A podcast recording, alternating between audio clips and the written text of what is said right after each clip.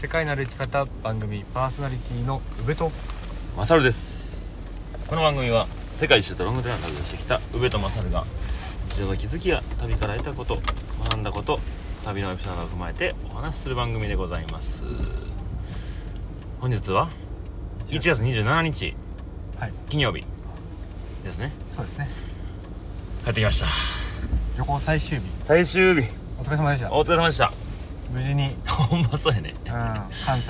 マジで大阪無事に帰ってきた来ましたねだって雪積もったのをちゃんと見てないもんね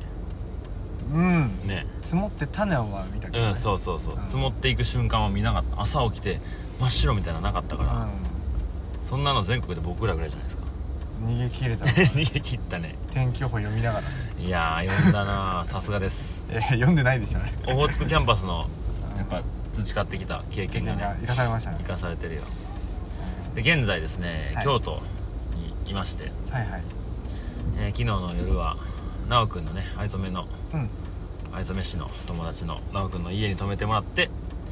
ベだンかさらんも来てそうベンさんと大ちゃんもはいじゃあ今日ねああそうだねうんでそっからえー、今から宇部雄一郎を駅に送るというところですけどそうねこれ旅の話してるんで昨日の流れを、そうね昨日昨日ね昨日はうん、を思い出して岡山県の津山のところにとりあえず向かいましたね広島から、うん、そうねで津山の、まあ、一時にノブさんってあのパーマカルチャーをされてる、うんうんそのところに行くっていう話あ、まあ、流れで言ってたんですけど、うまあ、1時に待ち合わせて2時間の余力を持っていましたねんそうねその2時間の余力っていうのも、まあ、車でどこまで行けるのかもわからなかったし、まあ、その時電車が動いてなかったと知らなかったんですけど、まあ、うん途中まで行って、電車が動いてればそこから乗り換えして、まあそこら辺のさじ加減で、まあ、なんとかしてあのうんノブさんの自宅まで向かいたいみたいなのうんうで、んえー動いていたんですけど、まあ、高速道路がですねあの、はいすごく順調にうんうん僕らが走るところだ けあの綺麗にねうんあの雪も溶けてて、あえー走りやすく本当にノブさんのところまであと1 0キロぐらいまで、あうんの高速道路で行けてーうんそこから下道になってきたらちょっとねあのシャバシャバのうんはいはいはい路肩はみんな雪かきしてる人がいっぱいいる中、うんあの路肩あの路面は、まあ、シャバシャバの雪で、まあ、そう滑ねらずにあ走ればなんとか、まあ、こう夜だとね凍っちゃったうんりうする、ん大変だったんですけど、まあ、それがなくえノブさんのところまであと残り 500m かなうん1キロぐらあーそう名い前ねそのそこら辺はもうアウトでしたねアウトでしたかうん行っちゃいけないやつねあこれがずっと続くんだったらあやめようってなったぐらいの道を、まあ、なんとかなんとかねかんとかでノブさんのところまで行ったら、う雪国でしたんね雪そこは国でしたそこは雪国でした5 0センチぐらいノブさんのところ積もってうんた、ノブさんも今まで地元がその辺やから生まれて初めてこんな降ったよって言ってたちょっとあの多分すごいこうオフグリッドシステムがあったんやろうけど雪にかぶってねもちろんいろいろ学ばしてもらいましたけど、うんまあ、ちょっと雪解けてから僕は誰かともう一回行こうかなって言はいはってるけどどうでしたあの暮らしをしてる感じいいやすごいですよねうんなんかはい SNS とかでうんこういう暮らしに憧れますとかなんかこういう暮らしを取り入れてますって言うけど普段の暮らしってちょっと切り離してうんこんなことに興味ありますよとかこんな暮らしを私はかっこいいと思ってますよっていうのは言えるけど、うまさにその暮らし、まあ、本当に4畳半を今ねんそうあねのこれからまた母屋を大きくするっていうか建てようとはしてるみたいですけどう今その子供んうん何歳かな1歳えー、いやいや1歳えー、3歳ぐらいじゃないかなうんでその3人であーで夫奥婦さ2ん人とと子供で住んでる4畳うん半、あれが1泊2泊とかの体験だったらわかるけど、うんうんあそこに暮らしを全部詰めてると思うと、うん本当に暮らしの知恵っていうかそう生きていねく知恵が凝縮されてる、えー空間だったのかなっていうのを、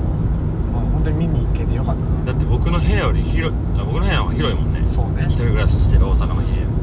あれの僕の家16畳ある17畳やったかなあもうそれはそれで広いけどね、まあねでも言うたらそれのあれの3分の1で生活してるわけやもんね、うんまあその住むとこだけで言えばそうねまあ物とかはね外にこう工具があったりとかいろいろうん物はあるけどすごいよ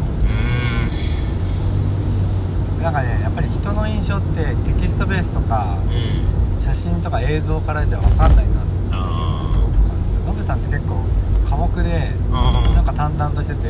なんか他人に興味ないじゃないけどあなんか自分は自分みたいな感じのイメージ持ってたんですようんですあの会った初対面がすごくなんか元気そうね元気声めっちゃ大きいし大きいっていうか、あのねちゃんと腹から声出てうるんうんなんかすごく明るくて元気でうんうん気さくでね気さくで、なんかすごくまあ落ち着いてるって言っうたんうんらあれですけど、素敵なうん方で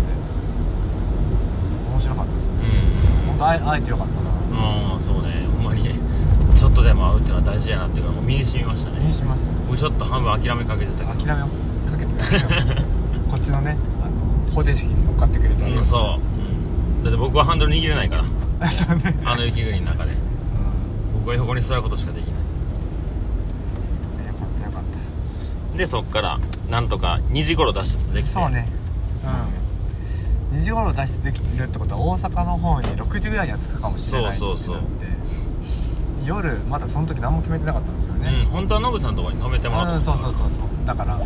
宿もその日決めてなくうて、んとりあえず京都の方に向かいながら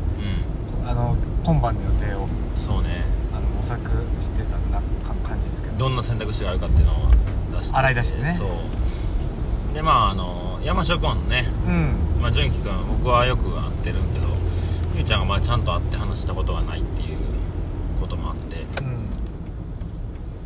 じゃあ行ってみるってなってねそう連ね絡したら見てるよそうそうで、まあ、店が6時で終わるけど、まあ、その後ちょっと片付けとかで行ってるから、中見れんと全然おいでみたいなんでう来てくれた時にちょうどねあの鎌倉の大和道の鎌倉の辺で働いてるひでちゃん僕はいもはいひでちゃんと仲いいんやけど、んゆうちゃんうん、もう仕事でこっちに来てたから、うんまあ、一緒にみんなでご飯行こうかってなって、うんはで奈く君の家に泊めてもらうってことがその時にもうほぼ決まってたからいはい奈く君もう全ん然来ていいよって言ってるからね奈く君も来てみんなで飯食ってでベンさんに連絡するの忘れて て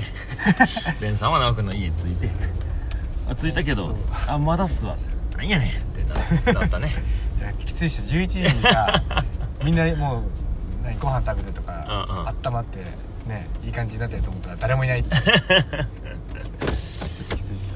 一旦、えー、駅まで着きましたねああもうこれが、えー最後の、最後のえ配信ですか配信ですね旅のねあそうねーいやまあちょっとまだ2人とも消化できてない部分はあるでしょうけどー掃除てよかった掃除ってよかっったようんたなんかいうんトラブルも、まあ、雪どうすんだろうっていうのはずっとうんうんヒヤヒヤしてただけで結果的には何もなくうん時間何ももななくかったね行き出し大きなことはうんうんまあざっくり1日目から一一言で振り返っていくならほう1日目稲さんのとこ行った皆さんねとお会いしましたまあ再会ですね再開うんうん稲さんとゆうちゃんの再会で2日目がアーシップ今ミンマあの発見ですね発見はいうんで夜が忘れるでいいですか 夜は忘れる覚えてない覚えてない記憶にない 記憶にない、はいで次が、えー九州行ったやつ九か州行あって周さんとーそうね、えーまあ平山さんもうんだから翌日うかんあその日かそうねだから初めましてが多かったんじゃないそうねゆうちゃんからするとでその次があーもうノブさんじゃあ広島かうんうんそうでねブルーベリー行ったよねそうブルーベリうんブルーベリーで広島行ってもうほんまーその時にあれですよねうんちょっとでも会うっていうのがそうねちょっとでも会うがキーワードなんですキーワーねドだったねそのうんう時んそうそう車の中で言ってたねで翌日ノブさんちに向かう時もやっぱりちょっとでも会うてちいょうっのがと会えたよねちょっと会えたから、うんちょっとでも会えることに価値を感じたからそうね岡山も2時間1時間ぐらい1時間半ぐらいかなってでもそれでもルートからしたらそのまま下道で行った方が楽だけどそうねせっかく行くならそう時間を、ね、ゆっくり過ごしたいっていうのもあるけどやっぱりそれ以上にうんい一度会うっていう一の度は会うっていうのが今回の旅のキーワードでしたねうんうんうんそんなとこかい九州からほぼほぼなしになったからね予定ね一旦まあそうねノブさんのところも行けないしブルーあベあリーも行そうけないしね確かに広島のお好み焼き食って帰るだけじゃんいやほんまに一回そうなりかけたよねうんそしたらわざわざ九州までね来たのになんかこっちで何もやることないっていうのはあちょっと消化不良を起こしそうな感じだったうんうけんど、うほんんとうまいこそうね今日は僕はこのまま実家に車を返してとはい家帰ってうんちょっとゆっくりしてゆっくりしてお店役明日今日はやらないやらないやらない明日営業して明後日から明後日は日曜日から休みで月曜日からニセコに行ってまいりますんで行ってらっしゃいうんって感じかな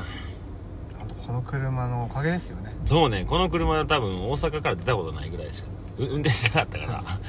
とてつもない旅をしたような気がしますねいやーありがたいですね、あうあん母ちゃんに俺言うときます、言っといてくださよいしあと謝っといてねちゃんとちょっとだけ越しちゃったからねなんか俺じゃ俺じゃ俺じゃ なくてお大丈どっちがやったか分からへんねんけど夫おいおい運転しほぼ俺が運転してたからそっちにさもう行かれるから大体イメージとしてはあんた運転してたんって言われてちょっといやもうもうユキ僕も怖いから全部任せたよああとちょっとだけこすってんのよお手もその分もう文脈がさもうそれは最悪だから ね誰がとは言ってない大丈夫大丈夫それは最悪だからあのうまい私がやりましたってちじゃゃあんとうまいことやっときますうまいことじゃなくてさ、うんいいねもちろんよしほなよしじゃあ行きますわ荷物片付けるはいもうすぐ出れんの荷物もう出れる出れるいや僕これこれ持って帰れるかなどうかなこのチャージャーを返してもらってうーんまあ家で置いとくものもうんまあいけるかゴミどうしましょうまあまあ家でいいでいいですかすよこのお水はじゃあいただいてじゃあお疲れ様でしたイエ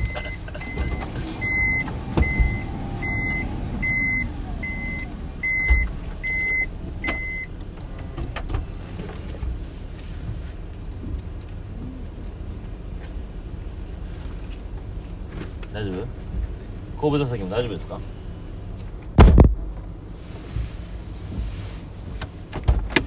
えーそれはそれもう俺にしてやる 携帯なはいもう大丈これもう終わらせていいやつですよ夫どうぞここまでのお相手は宇部とまたでしたさよなさよならら